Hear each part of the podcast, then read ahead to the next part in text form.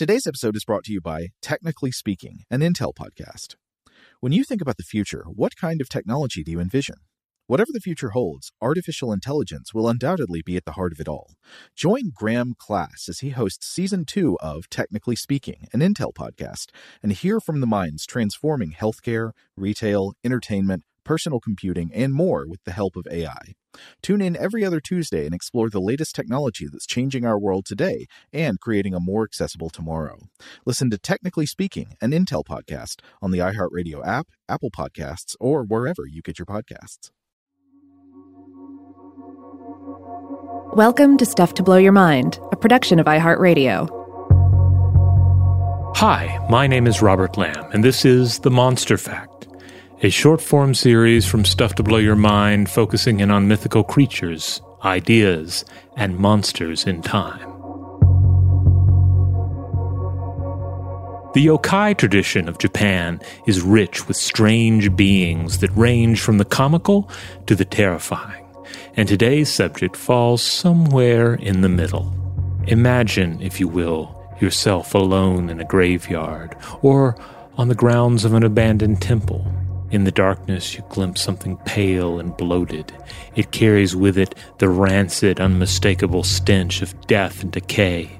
As it bumbles closer, you see it more clearly a bloated, headless torso of ghastly flesh that walks about on two lumpy legs and flounders about with two lumpy arms. It is naked, and the folds of its fat seem to vaguely form the contours of a saggy face. This is the Nupepo and despite its disturbing appearance, it is said to be quite harmless. It just wanders about, disturbing those who encounter it, but otherwise harming no one. As related in the excellent book Yokai Attack by Hiroko Yoda and Matt Alt, an 18th century tale recounts a Nupepo haunting at the castle of Shogun Tokugawa Ieyasu, who lived 1543 through 1616.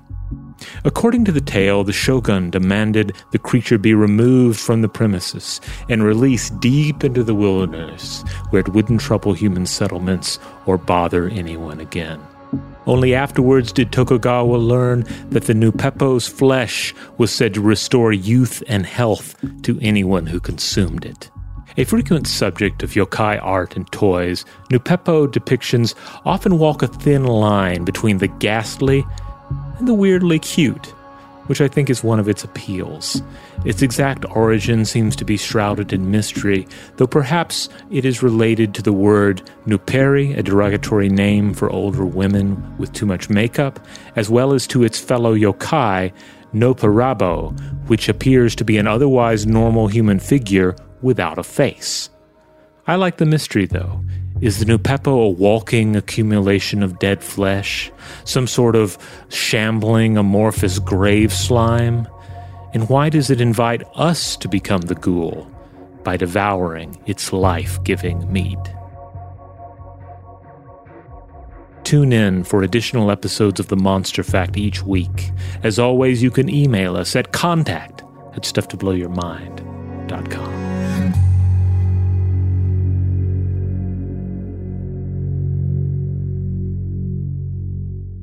Stuff to Blow Your Mind is a production of iHeartRadio. For more podcasts from iHeartRadio, visit the iHeartRadio app, Apple Podcasts, or wherever you listen to your favorite shows. Today's episode is brought to you by Visible. The future of wireless is here, and it's transparent. Switch to Visible, the wireless company that makes wireless visible. Get a one line plan with unlimited 5G data powered by Verizon, just $25 a month, every month, taxes and fees included. No hidden fees, no surprises, no, really. What are you waiting for? Get with the times and switch to Visible at visible.com. Monthly rate on the Visible plan for data management practices and additional terms, visit visible.com.